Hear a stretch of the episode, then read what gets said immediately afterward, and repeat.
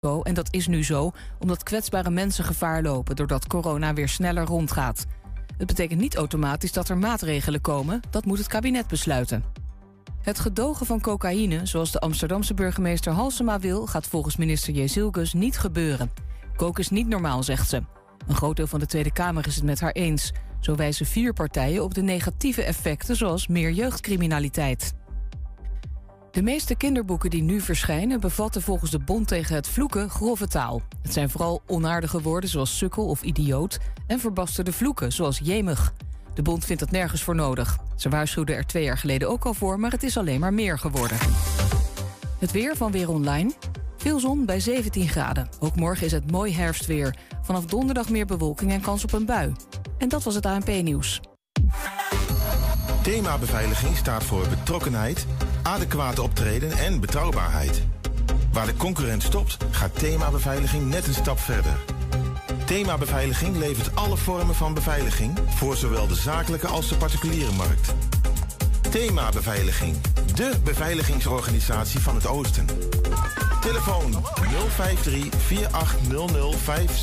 of stuur uw e-mail naar info.themabeveiliging.nl.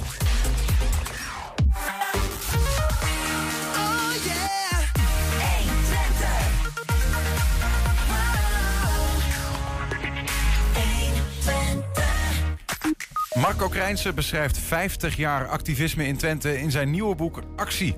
Ja, een heus mini-dorp in het ROC van Twente aan de wethouder Beverstraat in Enschede... was vanmiddag middelpunt van een bijzondere les Nederlandse taal. Hajo Meijer was een eh, Joodse vluchteling die Auschwitz overleefde... en na de oorlog een ander Joods geluid vertolkte. In Gronau wordt volgende week een documentaire over hem getoond. En Robert van der Meulen sluit de show af met een column van zijn hand. Het is dinsdag 11 oktober, dit is 1 Twente vandaag. 120. 120 vandaag. Het Enschedese gemeentebestuur wilde een nieuwe politiek. Dat betekent geen dichtgetimmerd coalitieakkoord waarin alle besluiten al min of meer vast liggen, maar meer ruimte voor verschillen, voor debat, voor de gemeenteraad. Maar nu, vijf Enschedese politieke partijen uit die raad plaatsten een open brief in Tubantia met een voorstel voor 500 structurele plekken voor asielzoekers in de stad. Coalitiepartijen PvdA en ChristenUnie zijn voorstander van zo'n idee, maar ondertekenden die brief niet. Dat is interessant. Wat zegt dat? Gisteravond werd over het voorstel gesproken in de Enschedese gemeenteraad. En collega Ernst Bergboe was daarbij. Ernst, welkom. Hi. Um, ja, interessant fenomeen. Misschien moeten we even beginnen met uitleggen. Uh, nieuwe Enschedese politiek. Wat, wat, waar hebben we het dan eigenlijk over? Ja, de, de Enschedese politiek, het geldt niet alleen voor de Enschedese hoor, maar die uh, werd een beetje gedomineerd door een dichtgetimmerd coalitieakkoord. Dus, de, dus zeg even de regeringspartijen van de stad, die sluiten met elkaar een akkoord en die zeggen van nou zo, zo, gaan we het doen. En dat was dermate dichtgetimmerd dat uh, de oppositiepartijen, andere partijen of andere geluiden in de raad daar nauwelijks meer doorheen kwamen. Dus dat gaf gedoe, mm -hmm. frustratie. Maar het leverde ook binnen die regeringspartijen een gedoe op. Omdat die best ver uit elkaar staan. Uh, daar zitten VVD in, burgerbelangen. En uh, destijds PvdA, ChristenUnie en D66. Nou, die denken over een aantal thema's fundamenteel anders. Denk aan energietransitie, windmolens, asielvraagstuk. Dat soort dingen. En daarvan hebben ze bij de nieuwe coalitie, dus na de gemeenteraadsverkiezingen van eerder dit jaar, hebben ze gezegd: ja, dat willen we niet meer, want dat levert te veel gedoe en frustratie op. Het leidde ook tot een vertrouwensbreuk uh, eerder dit jaar, januari, tussen drie partijen en de VVD, die hun vertrouwen in elkaar opzetten. Dus een gedoe willen we niet meer, mm -hmm. dus we gaan het opener doen.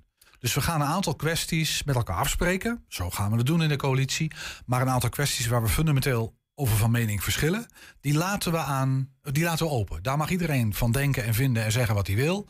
En vervolgens moet dan de gemeenteraad, als dat aan de orde is, moet de gemeenteraad daar een beslissing over nemen. Dus dan, nou ja, dan krijg je een levendiger politiek klimaat, ja. zeg even. Okay, ik, ik heb hier een, een ding voor mijn neus. Dat, ja. Daar staat op Samen Trots op Enschede, coalitieakkoord 2022-2026.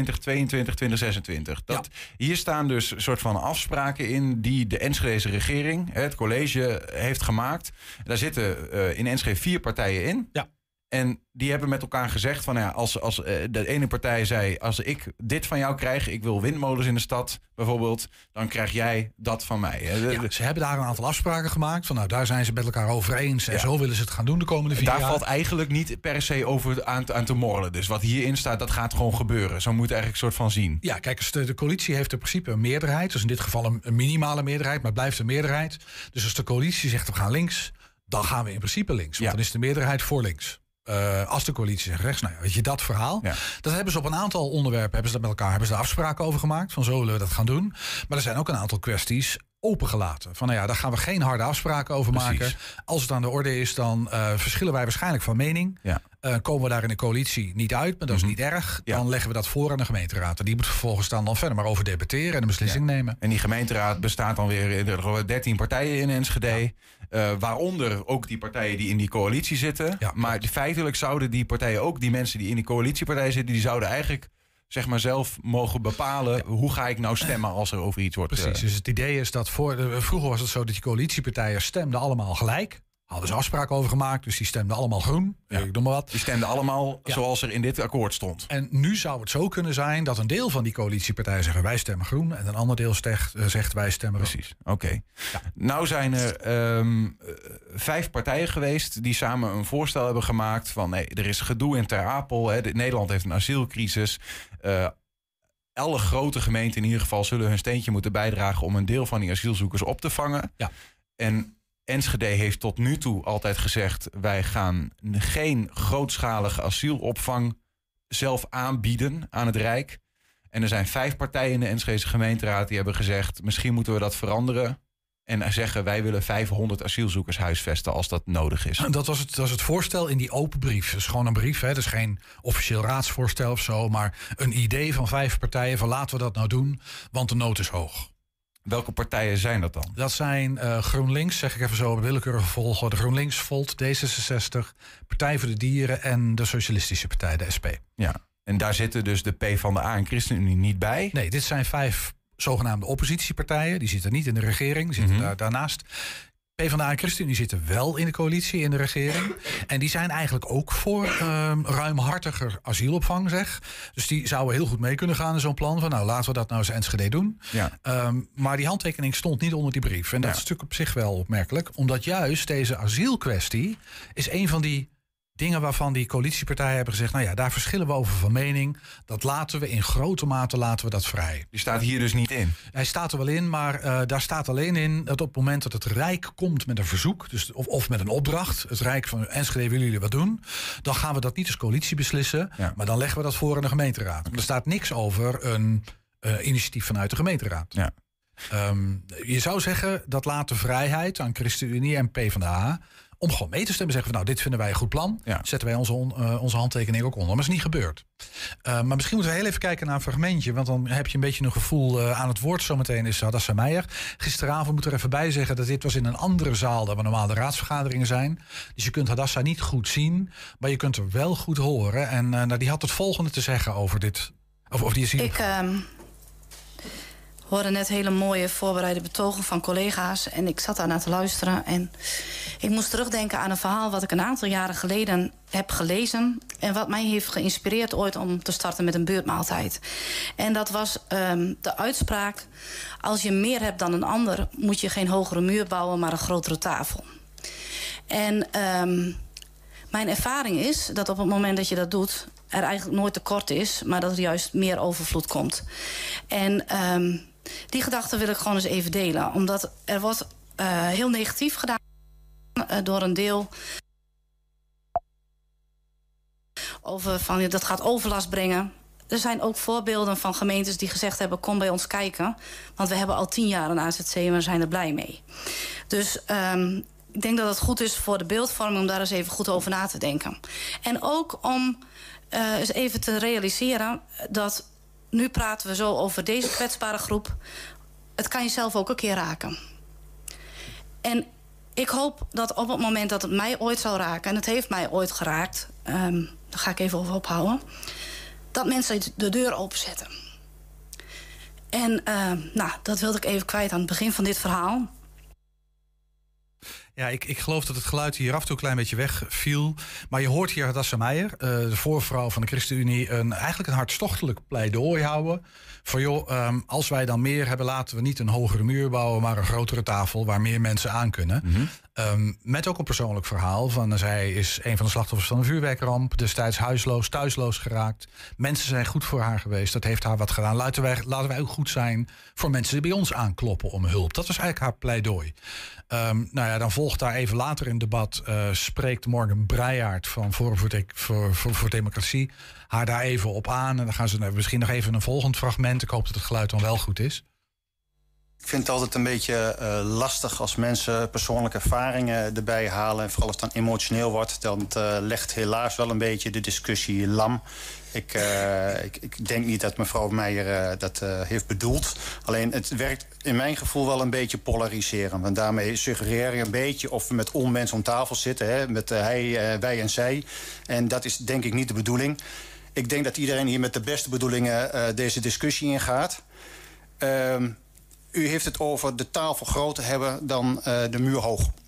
Um, ja, ik denk dat we met meerdere... Ja, er was een toch, was de uitspraak. Wat is uw vraag, meneer Brayat? Nou, wij willen hier natuurlijk ook ter apelachtige tafereelen zien te voorkomen. En dat is natuurlijk wel een zorg die meespeelt. Van hoeveel mensen wil je opvangen om ja, goed. Waar is de grens ter voorkoming dat je dus uh, ter apel tevreden krijgt? Mevrouw Meijer, ChristenUnie.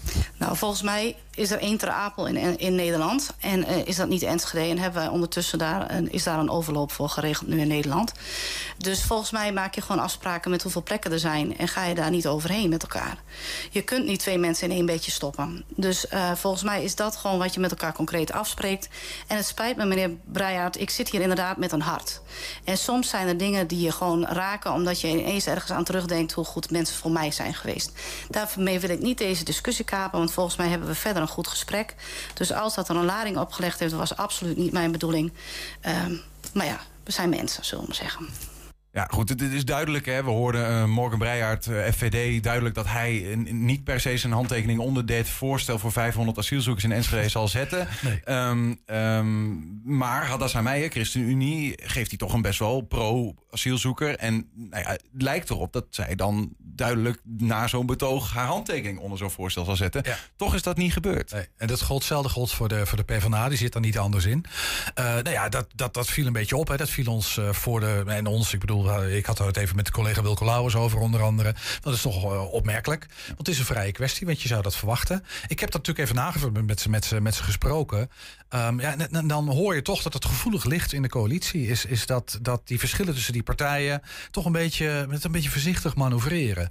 De belangrijke vraag is nu, want deze vijf partijen die het voorstel hebben gedaan, die gaan nu deze brief ombouwen tot een motie. Dat is een officieel voorstel dat dan in de raad in stemming wordt gebracht. Um, en dan kunnen partijen voor of tegenstemmen van wij willen dat ook ja. of we willen dat niet. Uh, ja, belangrijk wordt nu de vraag wat ChristenUnie en PvdA gaan doen. Of die dan wel hun handtekening gaan zetten. Want in principe hangen ze dit idee wel aan. Weet je, of het dan 500 plekken worden of 400, weet je, daar kan je het dan over hebben. Ja. Um, maar dat wordt wel een belangrijke vraag. En ja, wat daar belangrijk aan is, is dat die Enschedeze nieuwe politiek, hè, van laten we nou elkaar ook de vrijheid gunnen om te verschillen dat dat uh, belangrijk was voor de politiek zelf. Maar ik denk ook voor het democratisch klimaat. Dus dat je gewoon eerlijk met elkaar in debat kan gaan. Zonder ja. allerlei dichtgetimmerde afspraken. Um, de vraag is of daar iets van terecht gaat komen. Of dat toch de druk in de coalitie, van dat het toch zo gevoelig ligt, dat er een soort, dat toch weer een soort van coalitieblokje gaat ontstaan. Nou, de, ik snap het ook toch niet helemaal. Want als de, de coalitie of het college zelf heeft gezegd.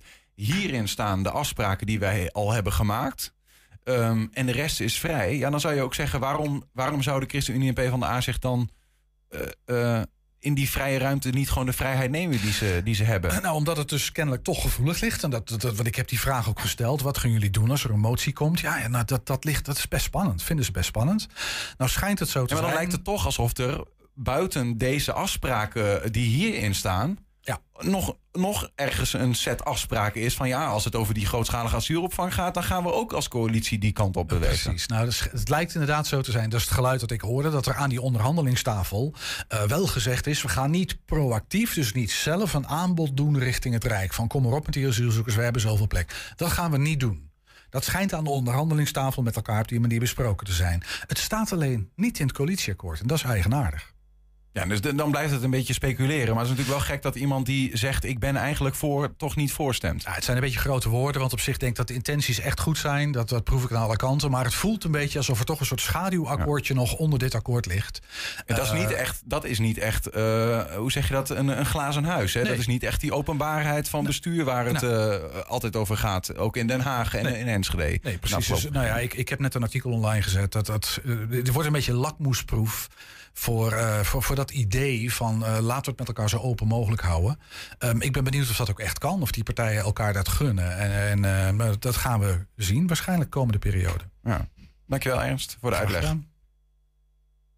Zometeen Marco Krijnsen beschrijft 50 jaar activisme in Twente in zijn nieuwe boek Actie. We zijn ook als podcast te luisteren. Je vindt ons op onze alle bekende platforms, inclusief Podimo, de nieuwe. Ja, daar zijn we ook echt eh, de 120 vandaag. Overal. Maar ook elke dag één item uitgelicht in de po- podcast 120 vandaag uitgelicht. 120 vandaag. Volgens het ROC van Twente leer de Nederlandse taal beter in praktijk. Voor de anderstalige studenten is er vandaag een echt taaldorp opgezet. De studenten kunnen dan even naar de kapper of de bakker... om tegelijkertijd de Nederlandse taal beter onder de knie te krijgen... door middel van casussen. De Nederlandse taal leer je nou eenmaal sneller in de praktijk. En we zijn nu op het ROC van Twente en die hebben daar wat op bedacht. Ze hebben een echt taaldorp nagebootst waar eh, studenten dagelijkse situaties kunnen, eh, kunnen meemaken. Zoals bijvoorbeeld naar de kapper gaan of naar de bakker. We zijn hier vandaag op het ROC van Twente, locatie Wethouder Beverstraat in Enschede. En wij hebben vandaag een taaldorp georganiseerd voor al onze cursisten eh, educatie, inburgering en entree en T2. En de bedoeling is eigenlijk dat mensen op een hele laagdrempelige manier hun Nederlandse taal oefenen. Eh, wij gaan steeds meer lesgeven in de praktijk. Praktijkgericht leren is steeds belangrijker. En dit is een hele mooie tussenstap voor mensen om in een veilige omgeving eh, die stap te durven zetten. Om eh, zelf naar kramen toe te gaan en in allerlei verschillende situaties hun Nederlandse taal te oefenen. Eh, mensen kunnen zich eh, aanmelden bij ons. Dan vraag ik in welke groep ze zitten. Ehm, en dan kijk ik eventjes op de namenlijst. En vervolgens krijgen ze een paspoort op hun taalniveau. Dit is het niveau A2-B1. Eh, nou, hier zijn ze bij de receptie. Ze moeten een gesprekje voeren met mij. Eh, en als dat gelukt is, krijgen ze een stempel hierin. Ze krijgen eh, een aantal consumptiebonnen. En vervolgens kunnen ze eh, diverse opdrachten eh, gaan doen. Waarbij ze dus eh, nou ja, taalopdrachten eh, moeten Ja. doen. Eh, hoe, hoe vind je het hier? Ja, echt uh, zoek. Ja? Ja. We- Snap je nou echt iets meer van de taal als je ook hier echt in het dorp staat? Ja, ik hier eh, echt is goed. Uh, Grossisten hier met de ROC. Eh, maar die eh, echt goed. Ja? Ja. Goed. En jij? Ik ook. Ja? ja, goed praten, voor eh, afspraak maken, alles is goed. Ja, Leuk. Bij- bij welke kraampjes ben je al geweest? ja eh, voor eh, dokter. En eh, gekocht voor eh jas. En eh, sturen voor brieven voor mijn docent. Eh, voor eh, gelukkig eh, talen aandroppen. Eh, klaar. Een foto maken ook. Oh, foto maken ook? Ja, ook. Ja, we hebben hier van alles. Van de dokter tot fietsenmaker tot eh, eh, ook externe partners. Een aantal bedrijven die ehm, eh, werknemers zoeken. die mensen zoeken met een zonder opleiding of met een, een, een lage opleiding. Ehm, we hebben het Huis meedoen hier. Dat zijn onze samenwerkingspartners zoals Power en Alifa, Impact en Bibliotheek. waar mensen ehm, informatie kunnen krijgen over alles wat zij kunnen gaan doen buiten de lessen. Want wij stimuleren mensen heel erg om naast formele taal vooral heel veel te gaan oefenen in de praktijk. Dan gaat het eh, taalniveau een stuk sneller omhoog. Dus of dat nou vrijwilligerswerk is of een bloemschikcursus ergens, als je maar je Nederlands heel veel oefent. En eh, soms is die stap voor mensen groot om daar naartoe te gaan. Dus wij hopen hiermee ook dat die stap wat kleiner wordt en dat eh, mensen dat gaan durven, zeg maar. Voor Ja, straks een documentaire over een Joodse vluchteling die Auschwitz overleefde. En na de oorlog een ander Joods geluid vertolkte, wordt volgende week getoond in Gronau. 120. 120 vandaag. De Twentse volksaard en actievoeren, dat lijken twee onverenigbare grootheden. Daarvoor zijn we toch veel te nuchter, zou je zeggen. Als je het boek Actie van Rijnse leest, ga je daar misschien eh, toch anders naar kijken. Twente kent een roemrucht verleden op dat gebied. Bij ons in de studio de schrijver Marco Krijns zelf... en actievoerder van het eerste uur in Twente, Jean Rouet. Allebei uit Hengelo. Heren, goedemiddag. Goedemiddag.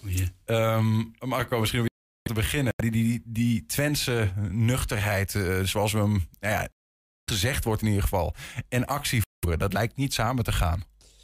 Klopt wel, een beetje, ja. Daar waren er ook een paar mensen van buiten nodig, zoals eh, Jean... die uit het verre Limburg via Nijmegen naar Twente kwam... om hier de Twentenaren te mobiliseren en dan in actie te komen. En zo was er ook een dominee die uit Friesland kwam... en uiteindelijk in Twente neerstreek. En hier de studenten ook mobiliseerden om actie te voeren. Ja, dus het moest een beetje aangewakkerd worden.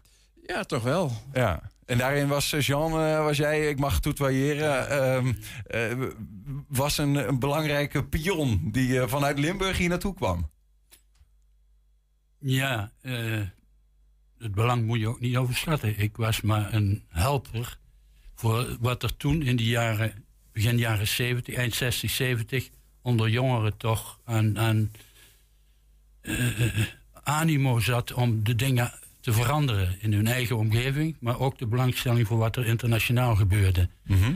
En zowel op de sociale academie als op de pedagogische academie. En de pas toen opgerichte TH hier in Enschede. Daar hadden jongeren veel interesse in, in linkse ideeën die wij eh, vanuit Nijmegen, waar ik lid was geworden van de SP. eh, en, en toen kwam de vraag daar naar voren van... zou jij naar Twente willen gaan om daar organisatorisch de mensen bij elkaar te brengen... een afdeling van de SP op te richten? En dat, is, dat ben, ik, ben ik toen gaan doen. Ja, om, maar ook wel echt om, het, om de boel een beetje zeg maar, in actie te krijgen. Om Ja, de ja, mensen, ja, want er waren hier nogal wat onderwerpen waarvan ook de SP dacht... nou, daar vinden we wel wat van. Het, het eerste wat ik in de SP heb leren kennen en, en meedoen, waren de, de acties in de buurten. We hadden een, de SP had een beweging daarvoor opgericht, de Bond van Huurders en Woningzoekenden. En die gaf een eigen krantje uit en daar gingen we mee de buurt in. Over de problemen en de onder, het onderhoud van de woningen.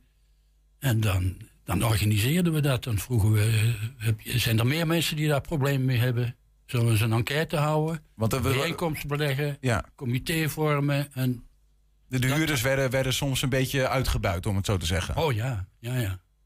Na de oorlog was er eh, een loonstop, maar was er ook, eh, werd de huur niet ieder jaar verhoogd, eh, maar op, om de vijf jaar pas. Pas in 68 is er een wet gekomen op de jaarlijkse huurverhoging. Ja. En toen kwam, die huren gingen dus toen versneld omhoog, terwijl het onderhoud aan de woningen ver was achtergebleven. Ja, ja. Nou ja waar, kennen we, waar kennen we dat toch van? hè? Actueel onderwerp. Ja, hè? precies. Ja, Ja. Anti- Anti-inflatieactie van de, buur, de Bond van Huurders en Woningzoekenden. Het zou nu ook nog kunnen gebeuren. Ja, wat, wat toch wel interessant is, want in deze tijd is er ook veel aan de hand. Eh, je ziet natuurlijk wel acties, maar ik heb het idee dat dat wel een andere tijd was, toch, Jean?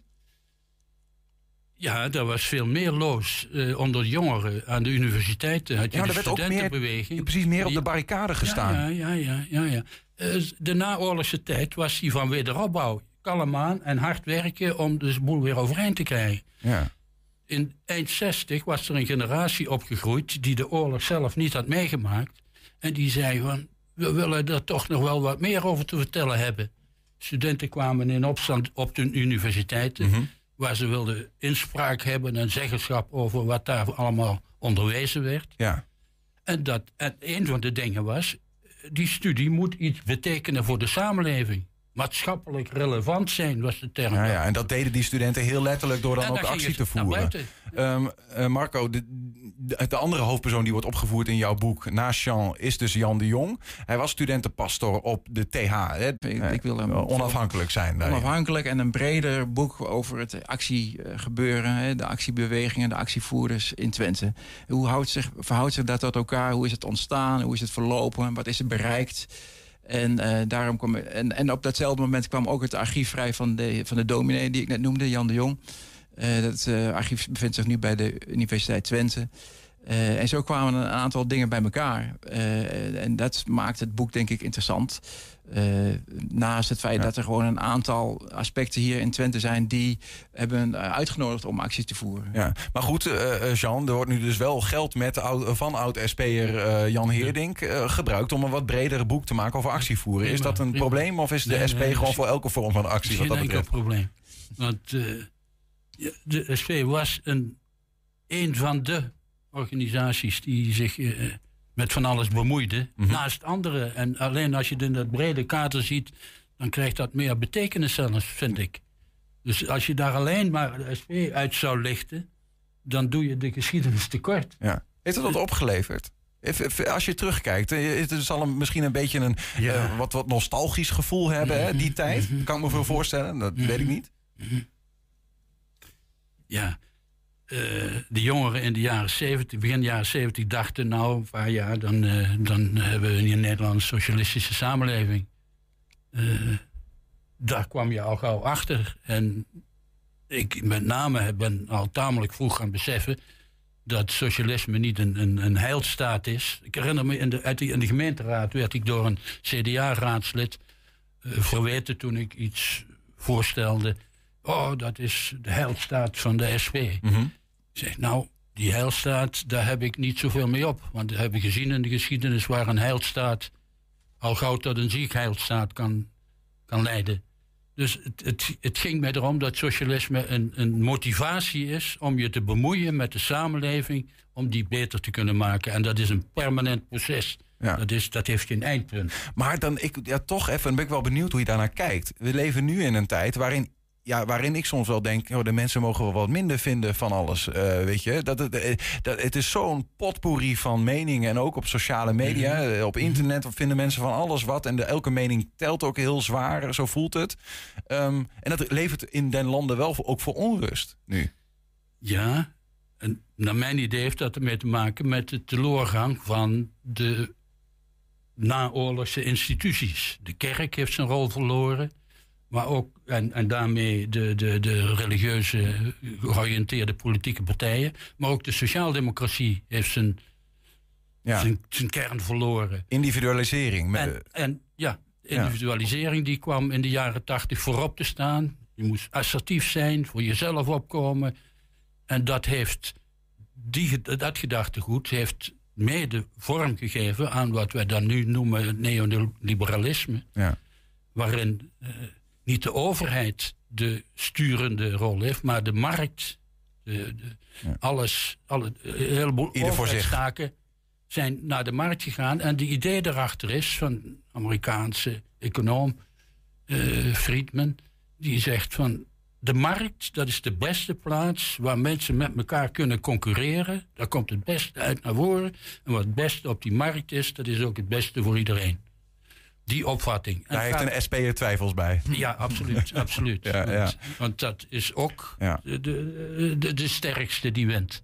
Te beginnen met de meeste achtergrond, de meeste eh, capaciteiten. Die zal op die markt ook de profijten halen. En de zwakkere zal het Dus is het leggen. weer, misschien wel weer tijd om soms en blok te Ja, zeggen... ja, hey, wij ja, zijn dit blok en wij vinden wat voor dat hele blok. Eh, eh, Marco, terug even na- naar, naar het- het boek... wat gaat over de afgelopen 50 eh, jaar. Ehm, welke acties hebben we het dan over die in Twente... vooral de hoofdmoot hebben gevoerd? No- Noem eens wat, wat ligt eens wat uit.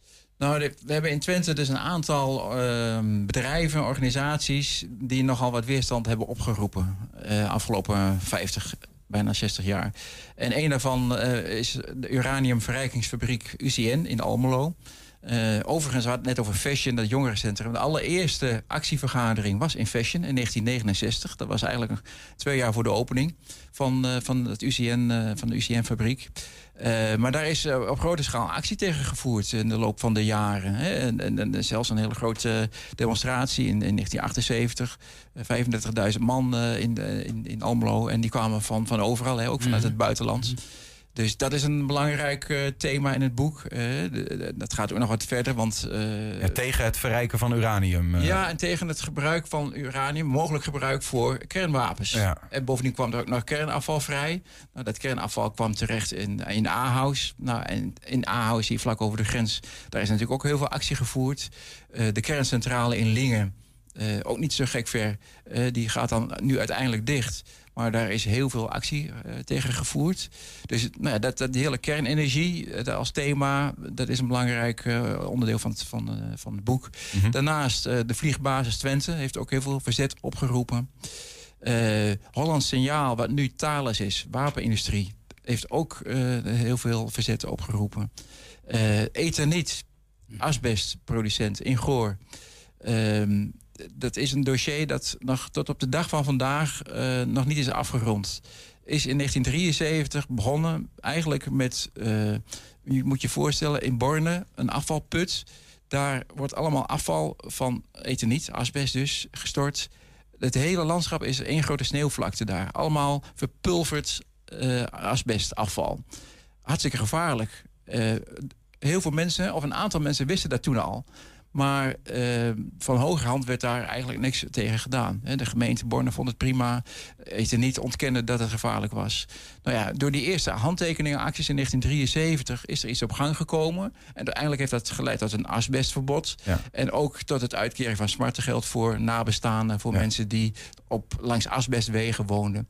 En zelfs nu nog uh, loopt die zaak nog. En nu is er een, een onderzoek gestart door uh, justitie of, uh, of er eventueel sprake kan zijn van strafrechtelijke vervolging van mensen die bij eten niet hebben gewerkt in de leiding. Zo, dus dat uh, ver, voert nog ver door in deze tijd. Ja. Um, beschrijf jij in je boek, ja, wat moet ik erbij voorstellen? Want je, je, hebt, je hebt dat soort thematiek waar het actie wordt tegen gevoerd. Maar ook hoe die acties dan in zijn werk gingen. En wat, er komt natuurlijk af en toe wel wat juicy details bij kijken, denk ik. Ja, er zijn natuurlijk heel veel acties uh, gevoerd. Nou ja, bijvoorbeeld, een van die acties is uh, de kerncentrale in Lingen. Die is dichtbij. Als daar iets misgaat, heeft dat effect ook op hier op Twente. Alleen, uh, Nederlanders hadden geen enkele inspraak bij die hele procedure, die totstandkoming van die kerncentrale. Toen is er een olderzaler, Jan Holsheimer, geweest. Die is naar Lingen gestapt. Uh, wilde naar binnen bij de inspraakprocedure. werd tegengehouden. Uh, met een paar andere actievoerders heeft hij uh, pleisters had hij meegenomen. heeft hij pleisters geplakt op zijn mond. Zo van, ik ben monddood gemaakt hier in, in, in Duitsland. Ten onrechte, want als er iets misgaat, hebben wij er ook last van. Toen nou, dat is het begin geweest van een hele juridische procedure... die heeft geleid tot uiteindelijk erkenning dat ook Nederlanders eh, recht hadden op inspraak. Ja, ja. Dus nou ja, dat is dan zo'n ja, juicy, juicy detail. Eh, die pleisters vond ik wel een hele bijzondere. Ja. ik heb hem ook pleisteractivist genoemd eh, in het boek. Zien we toch minder hè, in deze tijd? Ook studenten waar we het over horen en zo. Ja, de, heb je daar een idee bij hoe dat kan? Ja, ik heb, ik heb Jan de Jong, de, de studentenpastor, die, die erkende dat ook. Uh, je heeft dat van nabij meegemaakt, hoe in de jaren 70, 80 die betrokkenheid was. dat er inderdaad bijna elke week wel een actie was. En aan het eind van de jaren 80, begin 90 vloeide dat weg. Toen was het opeens de opkomst van studenten bij bijeenkomsten voor acties. Die, die nam af, zien de ogen nam die af. En uh, ja, dat, dat heeft voor een deel natuurlijk met ik denk ook met de val van de muur te maken. Uh, met de neoliberalisering die uh, Jean net benoemde. Maar ook met uh, ja, toegenomen studiedruk. Hè, want de twee fasenstructuur ja, toen ingevoerd. Dus ja, er zijn wel verschillende verklaringen voor. Um, het individualisme ging hoogtij vieren. Dat werd in de jaren 80 en eind jaren 80 het, de factor zorg voor jezelf, ja. assertief zijn. En dat ging onder de studie een belangrijke rol spelen. Snel carrière maken. En met het systeem dat ontwikkeld werd. Ik vond prachtig het gesprek met de Duitse stagiaire die hier beneden, zat. Onze Lorenz. Ja, net even ontzettend aardig om te horen hoe hij toch ook tegen ja, de, de, studie, de beperktheid van de studie tegenwoordig aankijkt. Ja, ja. De, de studenten niet breed genoeg worden opgeleid. Ja. Dat is zeker interessant. We moeten, weet je, dat- ik kan me voorstellen dat, eh, dat het zeker nog stof tot nadenken is, zeg maar. Maar- Maar om, om dit gesprek nog een beetje eh, nu tot een afronding te brengen.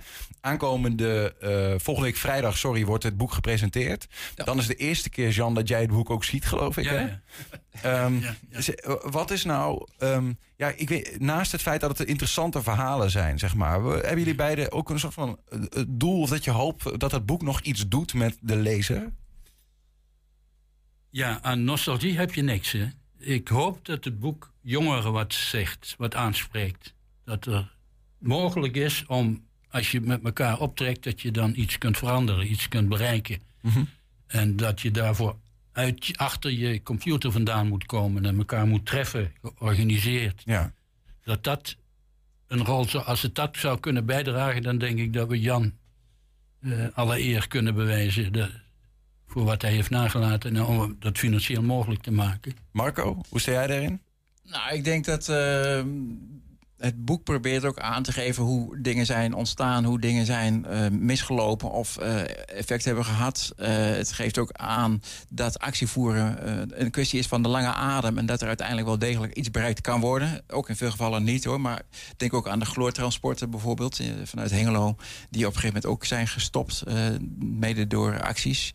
Ehm, dus het boek laat ook zien ehm, een, een veranderende tijd en ook eh, ja, wat, wat mensen kunnen bereiken. eh, eh, als, hoeft er maar één te beginnen. En als er anderen aansluiten, kan er echt iets bereikt worden. Het kan eh, ter inspiratie werken, maar het is daarnaast ook wel gewoon interessant, denk ik, om te lezen wat er gebeurt. een tekst van, van Kampert op eh, het stadhuis in Hengelo. Dat is nog... Hij hoeft er maar één te beginnen. de oorlog. Eentje moet maar te beginnen. Ja. Mooi om daarmee eh, af te sluiten. Vrijdag 21 oktober volgende week om half vier wordt het boek gepresenteerd. Actie heet het boek. In Metropool Hengelo eh, gebeurt dat. Bezoekers, eh, als je erbij wil zijn, moet je even aanmelden. hè, Via mail info apenstaatje rogco met een k.nl. Marco Krijnsen en ook Jean Rouet, dank je voor jullie aanwezigheid. En eh, nou ja, veel plezier met de presentatie volgende week. Dank je. Zometeen de column van Robert van der Meulen.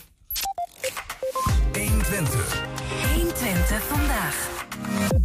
Ja, 17, eh, eh, z- 1796, zeven- eh, eh, 79. Dat was de naam van Hans-Joachim Gustav Meijer in vernietigingskamp Auschwitz.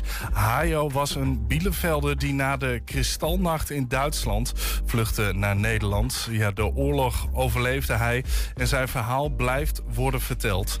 Na de oorlog zette hij zich namelijk in voor de stichting genaamd Een Ander Joods Geluid. Ja, dit is een organisatie van de Joden die kritisch staan tegenover Israël. Volgende week wordt de film over Hajo vertoond in eh, het grensoverschrijdend event in Gronau. En bij ons is een van de personen die dit evenement mogelijk maakt... en lid van de Palestina werkgroep Enschede, Jan Terhaar. Ja, Jan is aangeschoven, welkom. Dank je. Dat andere geluid dat eh, deze Hajo eh, voorstond, waar hebben we het over? Wat is dat? Ehm, ik moet me baseren op de documentaire die nog moet komen. Hij eh, schijnt, ik heb het via Google nagezocht... een van de medeoprichters zijn geweest van een ander Joods geluid. En wat ik daarvan af weet, is dat er, ehm, de, de Joodse gemeenschap... niet unaniem achter de staat Israël eh, eh, staat. Dat misschien wel een plekje gunt, maar dat niet iedereen daar per se wil wonen.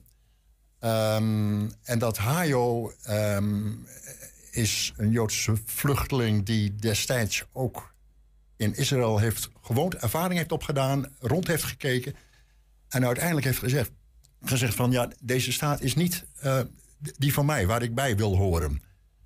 Eh, hij heeft zich uitgesproken tegen dat. eh, hij was een anti-Zionist, zo wordt dat genoemd. Die hele trek naar. Van de Joden uit de wereld naar de hele Israël. wereld. Het beloofde land wat eh, Israël gegund is. Ehm, ja, daar komt het eigenlijk op neer. Ja. Het is best interessant. Dit is een man die Auschwitz heeft overleefd.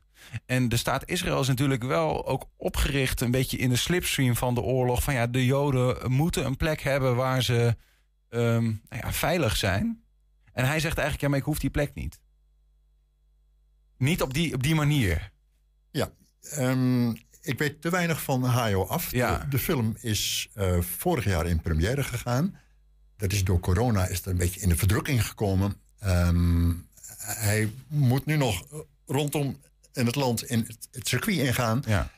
Ehm, ik zou zeggen. Oké, maar dat is een goede reden om die, om die documentaire dus inderdaad te, te gaan zien. Om te horen wat, hij, wat hem beweegt in zijn verhaal. Ja, de maker uh, Jacqueline de Bruin, uh, die komt persoonlijk uh, die film ook inleiden en is ook bij het nagesprek.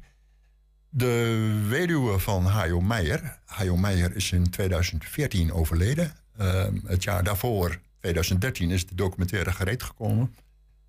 de financiering speelde ook nog een rol om die documentaire helemaal op de band te krijgen. Ehm, de weduwe komt dus ook mee naar Grono. Ja, precies. er is eh, er dan wel genoeg ruimte. Dat is volgende week dinsdagavond. Ja. Hoe laat precies? Om half zeven begint het. Oké. Het is een beetje de Duitse tijd dat daar het avondprogramma begint. En het is om acht uur ook afgelopen. Ja. Eh, de Duitsers beginnen net even wat eerder aan het avondgedeelte dan uh, de Nederlanders gewoon zijn. Kun je nog voordat uh, weet ik veel wat op televisie begint nog weer thuis zijn, als je het wil zien. Maar het, dan misschien even goed, want laten we dan um, de, de mening en de achtergrond van Hayo even voor wat hij is. We kennen daar wel wat van, maar dat is goed om dan die documentaire te zien. jullie hebben, je bent zelf mede, nou ja, initiatiefnemer om die film ook naar Ronald te halen. Ja, het is, als Palestina-werkgroep Twente. Ja, het is in, in samenwerking met uh, Debat aan de Markt. Mhm. Die organiseert sinds zes jaar ongeveer uh, regionale bijeenkomsten, regionale uh, onderwerpen ook, die daar worden aangekaart. in de Stadsbibliotheek, de Volkshochschule zit daar ook bij in. Um, en dat heeft een Duits-Nederlands publiek. Uh, de, de, deze documentaire uh, is Nederlands gesproken en Duits ondertiteld. Uh, we hadden de film ook wel graag in Concordia gehad. in Enschede, in het hart van Enschede. Mooi filmtheater, prachtig. Maar ehm, die hebben het niet willen opnemen in hun programma. Om, ik weet niet welke reden dat is. Die vonden het niet interessant genoeg. Um, nou, we vonden... Ja, of vanwege het omstreden karakter ervan. Daar, ja, dat, dat, dat, zou natuurlijk kunnen. Want het is natuurlijk, als ik het zo hoor, een, een Jood die in die zin eh, denkt van, nou ja, weet je wel, die, die natie zoals dat Israël heeft gekregen en hem misschien ook wel uh, gebruikt. Dat, uh, dat, is wat, dat kan ook wat omstreden zijn natuurlijk. Dat, dat, dat is omstreden, maar ja, daar binnen de Joodse gemeenschap, neem de protestantse gemeenschap, neem de katholieke gemeenschap. Je hebt er zoveel verschillende nominaties, zoveel, uh, zoveel gelederen. Dat zal ook hier het geval zijn. Dat... Nou goed, dan, moeten we misschien ook verder bij Concordia laten. Hè, waarom zij dat niet hebben gewild. Dat is hun uh, overweging, wat dat dan ook is. Maar even naar jullie overweging om überhaupt iets met deze documentaire te willen doen. Wat, wat, wat zit erachter? Ja, um, hij is in 1939, kort voor de oorlog, is hij naar Nederland gekomen als uh, Joodse vluchteling. Um, we hebben als Palestina-werkgroep Enschede ook uh, een aantal jaren, vijf jaar geleden was dat in de Piep, hebben we aandacht besteed aan de wordingsgeschiedenis van de Joodse staat uh, Israël. Um, het was toen 100 jaar geleden dat de Engelse minister van Buitenlandse Zaken, Balfour, um, het Joodse volk een plek gunde, een Joods tehuis. En dat was dus in 2017 um, hebben wij daar in de bibliotheek in Enschede hebben daar aandacht aan besteed. Dat was een Leidse wetenschapper die dat heeft toegelicht. Um, er kwamen al vele vluchtelingen vanaf 1933 al of vanuit Duitsland over de grens. En die um, in het kader van dat sionisme op naar de stichting van een Joodse staat. Um, en die mensen moesten worden voorbereid. Uh, die moesten allerlei vaardigheden, het bakkersvak, tuinbouw, metaalbewerking, hout, uh, moesten ze leren. Mm -hmm. En ook in, in Twekkelo, uh, Enschede ook, maar ook in Twekkelo is een Palestina-pionierskamp geweest. Waar die Joodse vluchtelingen terechtkwamen om zich in het bakkersvak, metaal, uh, houthakkers, uh, houtbewerkingsvak te trainen. En toen kwamen ze terecht bij Hengeloze en Boekeloze, Enschedese, Oldenzaalse bedrijven. Mm -hmm. Ook in Weerselo was zo'n Palestina-pionierskamp. Hajo Meijer kwam in 39, die is naar een Palestina-pionierskamp in Wieringen uh, gegaan. Om zich- Wieringen? De- de- Ehm, ja, dat, ik moet zeggen de Wieringenmeer. Oké, waar was het? Dat ken ik eerlijk gezegd niet. De Wieringenmeer, ehm, rondom het vroegere eiland Wieringen in Noord-Holland. Oké, got it. Ja. Daar heeft Hayo het vak van ehm, eh, met, eh, het vak uitgeoefend. Ehm, waardoor hij zelfs als, als- bankwerker, nou zie ik het hier, als bankwerker heeft hij zich opgeleid. En ehm, toen, is hij naar, eh, toen is hij opgepakt in de oorlog. Uiteindelijk, onderduikadres is, is hij verraden. Hij is in Auschwitz terechtgekomen, maar dankzij dat vak van bankwerker eh, was, is hij onmisbaar geworden. En is, In Auschwitz? In Auschwitz. Ja. Zijn ouders zijn omgebracht in uh, Theresienstadt. Ehm, en na de oorlog, nou ja, dan komt dat verhaal waar de documentaire over gaat. Ja, ja. Nou ja, maar goed, ik, eh, misschien heb ik het verkeerd hoor, maar als ik aan de Palestina-werkgroep Twente denk, dan denk ik ook aan een groep mensen die, eh, nou ja, die, die vindt dat eh, zoals Israël zich beweegt in die contraien, eh, de bezetting van Gazastrook, Westbank, eh, daar hebben jullie mening over. Absoluut. Ehm, heeft hij. Komt dat, eh, is, is dat de reden dat jullie zeggen van nou, deze man heeft een mening die raakt aan de onze en daarom willen we het laten zien? Nou, ik, ik zoek een beetje naar waarom Hajo Meijer voor jullie dan een interessant Ja. figuur is om, om Nou, iets mee de te doen. Palestina-werkgroep Enschede heeft aandacht besteed aan, dat heb ik net uitgelegd, dan de, de wordingsgeschiedenis van, eh, van Israël. Ehm, Palestina, dat, dat woord hoor je niet veel meer in Israëlische kringen. Want Palestina is meer bij de Palestijnen komen te liggen. En eh, dat is ook een, een bewustwordingsproces in de, in, de hele, in de hele wereld, kun je wel zeggen. Dat, maar vooral in, in, de, in Europa, waar wij uit schaamte voor de Holocaust ehm, de kritiek op Israël heel lang weg hebben gehouden. Maar de wordingsgeschiedenis van Israël is wel ten koste gegaan van de bewoners van het gebied waar Israël is gesticht. Dit is niet iets wat wij vinden. Eh, Amnesty International, eh, de Rights Forum, ehm, de Human Rights Watch, andere mensenrechtenorganisatie, ook de Israëlische mensenrechtenorganisatie Bet Shalem, die vinden dat de uitwerking van de staat Israël eigenlijk een vorm van apartheid is. De exclusieve Joodse staat en iedereen die niet Joods is, die is van een mindere rang. Ja. En dat is grondwettelijk vastgelegd zoals het met de apartheid in Zuid-Afrika destijds ook was. Ja. En vooral vanuit Zuid-Afrika, eh, bischop Tutu heeft ook, eh, en maar ook Nelson Mandela zelf heeft gezegd van nou, we zijn niet eerder vrij voordat ook de Palestijnen echt vrij zijn. Ja. Maar goed, natuurlijk wel gevoed vanuit een, een achtergrond dat die eh, Israëliërs een plek nodig hadden die veilig is. Ja. Dat is althans de grondreden geweest voor dit hele gebeuren. De- En, en de spanningen rondom nou ja, de oorspronkelijke, eh, nou ja, of de mensen die daar op dat moment woonden, maar ook de landen die om Israël heen zijn en de, de, de, de dreiging, de con- continue dreiging, ja, die, dat is toch ook dat is een, een, een, een, een oorsprong geweest van het, van het feit dat Israël uiteindelijk heeft gezegd: we pakken een stuk gebied erbij en we een soort van buffer eh, creëren en dat soort dingen. Dus dat, daar valt ook wel wat voor te zeggen, toch? Het is, het is wel een ingewikkelde kwestie. Het is een ingewikkelde kwestie, dat klopt. Maar eh, lang is ook gestreefd naar een, een twee-staten-oplossing. Ehm, maar ja, die is eigenlijk getorpedeerd vanuit Israël. Die- er zit geen, momenteel geen perspectief in. En hopelijk dat er op 1 november zijn er weer nieuwe verkiezingen in Israël. Dat eh, de premier eh, koerst op toch weer die twee-staten-oplossing, op zijn minst. Want dat is. ik denk dat in werkelijkheid er, eh, die twee-staten-oplossing niet meer, eh, niet meer haalbaar is. En dat je net als in Zuid-Afrika een, een geheel open samenleving daar zou moeten krijgen. Hoe, hoe, hoe dat in werkelijkheid zal moeten worden, dat zal, is in de toekomst. Even terug naar de, naar de film, volgende week eh, dinsdagavond. Ehm, wat hoop je naast het feit dat je een verhaal wil vertellen van, van deze meneer, wat een heel bijzonder verhaal is. Wat hoop je dat zo'n avond dan eh, bewerkstelligt? Is daar ook ruimte voor, de, voor deze discussie bijvoorbeeld? Of wat, wat, wat moeten we voor ons zien? Er is een nagesprek ehm, over de film eh Hayo. Eh, ik heb begrepen dat Hayo ook het lot van vluchtelingen in zijn algemeenheid ook aan de orde stelt. En de actualiteit van, zoals hij als Joods kind destijds gevlucht is naar Nederland. Ook de, de vluchtelingenkinderen van nu. Dan denk ik aan de situatie in Ter Apel. Hè. Onmenselijke behandeling wordt officieel beoordeeld door de Nederlandse eh, overheid. Eh, maar vluchtelingen in, in het algemeen, Oekraïne, eh, dat Hajo daar ook aandacht voor heeft gevraagd.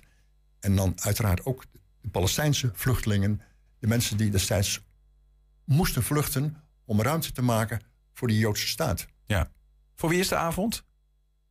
Iedereen? Voor, voor iedereen, uiteraard. Voor het Duits-Nederlandse publiek. Ja. We hebben eh, twee jaar geleden, eh, het gebeurt samen met het debat aan de markt dus. En twee jaar geleden was daar een, ook een interessante avond. Eh, dat ging over Alfred Moser. Ehm, daar werd een biografie over uitgebracht. Alfred Moser was de grondlegger van de Euregio. En het was een Duitse journalist en politicus die bij Ter Apel over de grens is gevlucht. Voor de oorlog, in 33 al.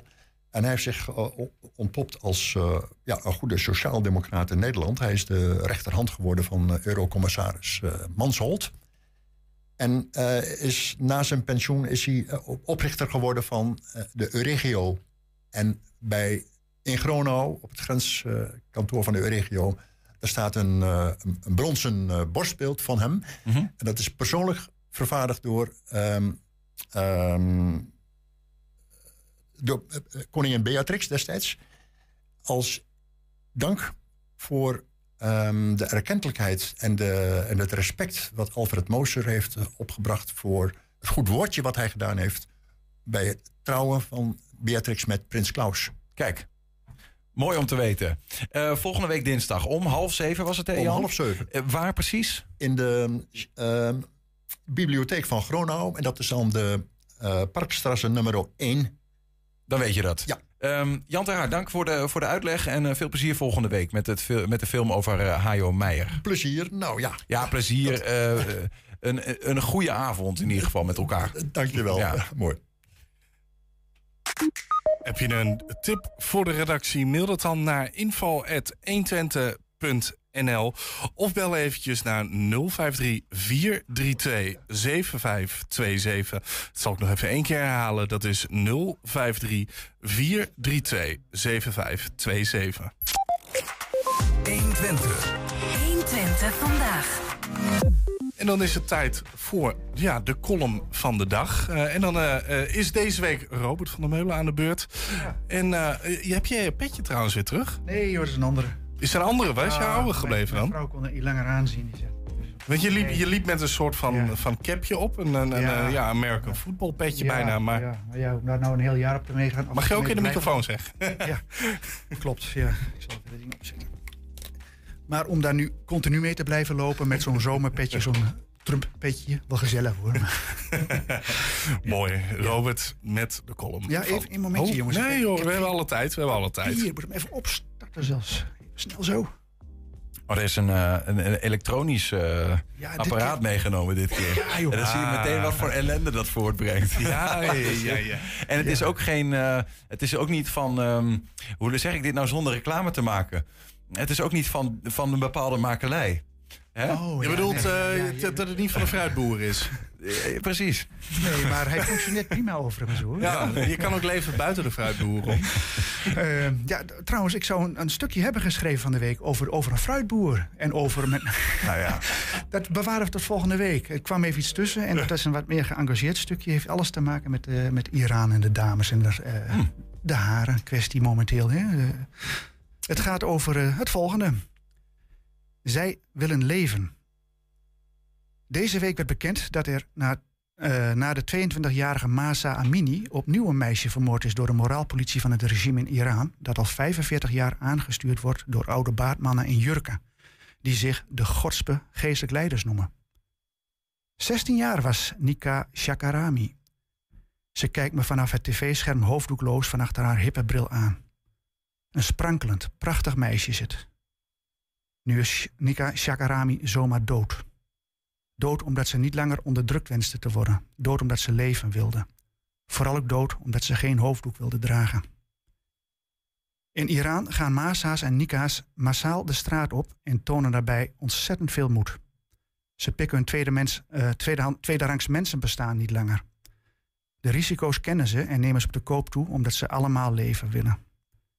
Afgelopen zaterdag nog joeg een groepje schoolmeisjes een functionaris van de religieuze moraalpolitie van een schoolplein af. De man wist niet hoe hij het had. Uitgejouwd werd hij, met geheven middelvingers, nog net geen pek en veren. De geest ging uit de flet- fles en kreeg die er maar weer in zin.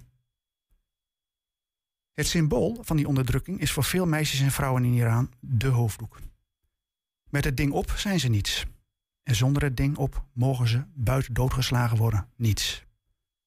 De hoofddoek is voor vrouwen in Iran en ook in veel andere islamitische landen dan ook de, politieke manifestatie van de repressieve, uiterst vrouwvijandige, conservatieve politieke islam. Afgelopen zondagochtend zat Lale Gül bij eh, Rick Nieman. Ik citeer.